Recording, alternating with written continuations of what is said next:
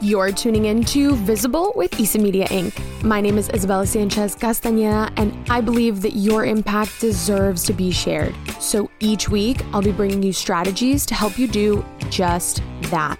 So let's get visible.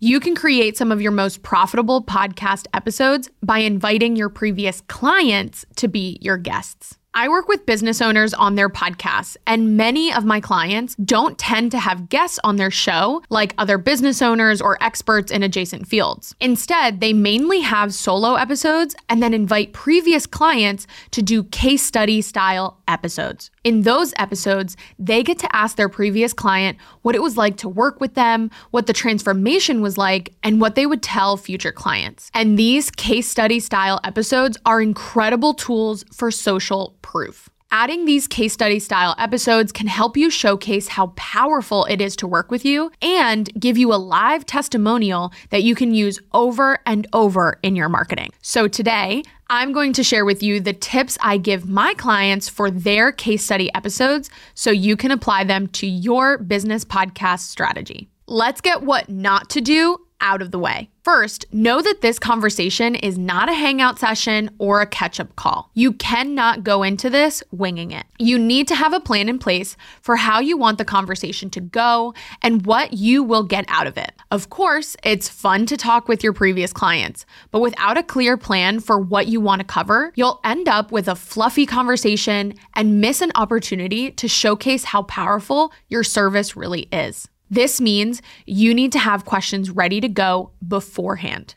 Don't worry, I'm going to give you some questions to get you started later on in this episode. The second thing to keep in mind is that this conversation is not a traditional interview. The goal of this episode is not to hear that person's expertise, tips, or story just for the sake of it. The goal of a case study style episode is to hear their experience working with you. So, the questions you prepare need to be focused on the experience of working together, not necessarily the special interest type questions you can expect from other podcasts. So, now that we have established that these episodes aren't catch up calls and they aren't traditional interviews, let's get into what they need to be instead. You need these case study episodes to retell your client's journey. They need to tell the story of what it was like to work with you. In these episodes, you are capturing the honest opinions, thoughts, and feelings of a client who has already worked with you. And this is gold for future sales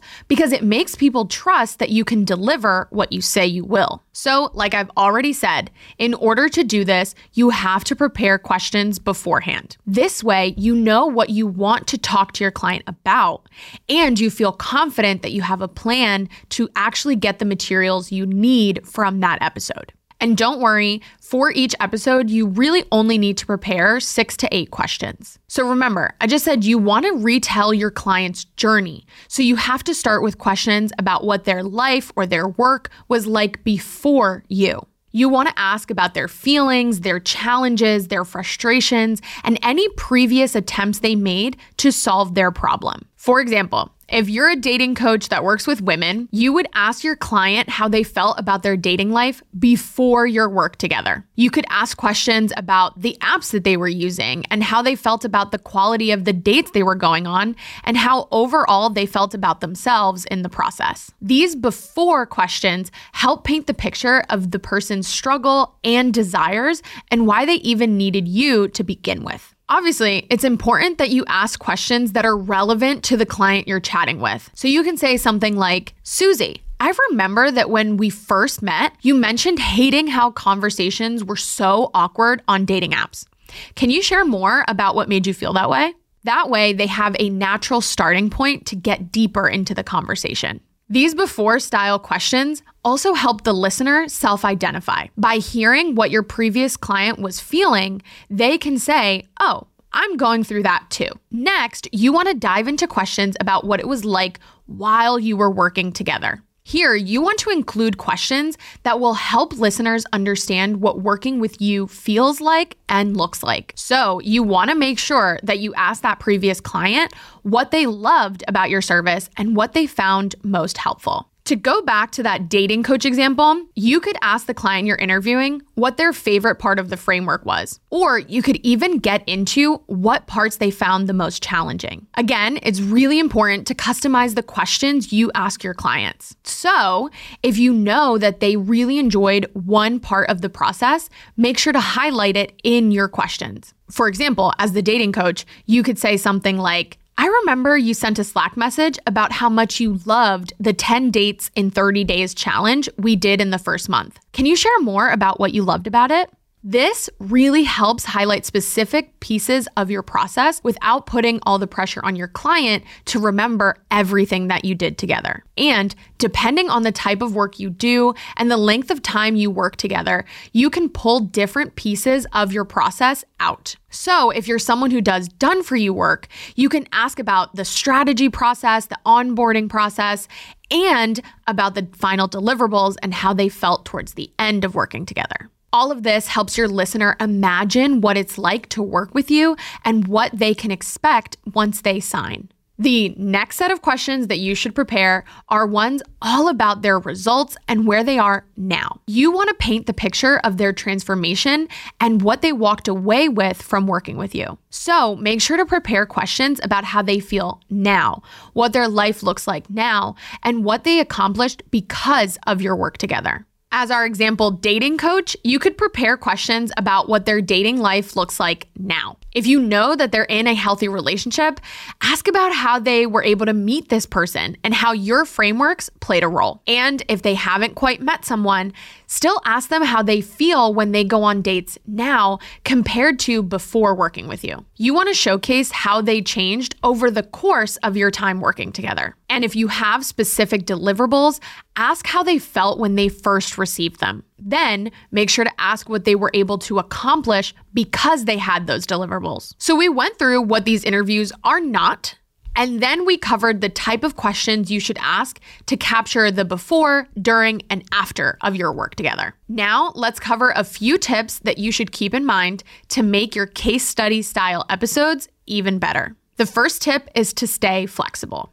If your client says something that really intrigues you during the interview, ask a follow up question about it. It could be something as simple as saying, Ooh, tell me more about that. It's okay if you don't go down the list of questions you prepared exactly in the order you prepared them. The point of planning them is to know that you can come back to them, but your priority is getting your client to share their experience in the way that feels best for them. Next, as you heard me say already a couple times, the more specific you can make your questions to that client's experience, the better. As you prepare questions, take time to look through any emails, call recordings, or messages from that client. Pull out what they already highlighted and said that they loved. This will help your case study go from being filled with generic statements like, I loved working with you, to specific examples with details, which of course makes the social proof that much more persuasive. Speaking of details and examples, please take the time to pause and briefly explain any framework names, acronyms, or challenges that you or your client bring up in that episode. It could be as simple as saying, Oh, for the listener, that acronym stands for blah, blah, blah. That way, your listener still feels included and can continue following along with the conversation. Plus, the name for your framework or challenge will stick in their mind. And the final tip is to record the introduction segment to your episode after you've recorded the conversation with your client. That way, you can tease out what really stood out to you about the conversation. You can say, Today we talked about Susie's experience with A, B, and C, and how working with me got her XYZ results. This will hook your listeners into the conversation and give them an incentive to stick around till the end. Plus, it just removes the awkward pressure of trying to record an introduction in the moment in front of that client. All right, so now you know what you can do to prepare for a case study style episode. You know what it's not, what questions to focus on, and how to keep improving the case studies over time. Okay, so now that you listen to this, go ask a handful of your previous clients if they'd like to be featured on your podcast and try it out for yourself.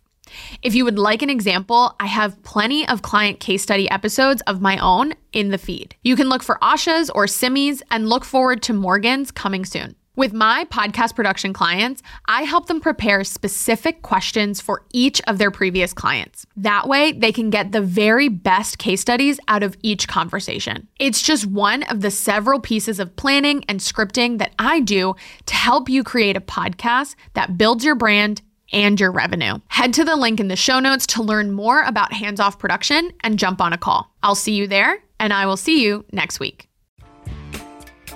Want to get even more visible?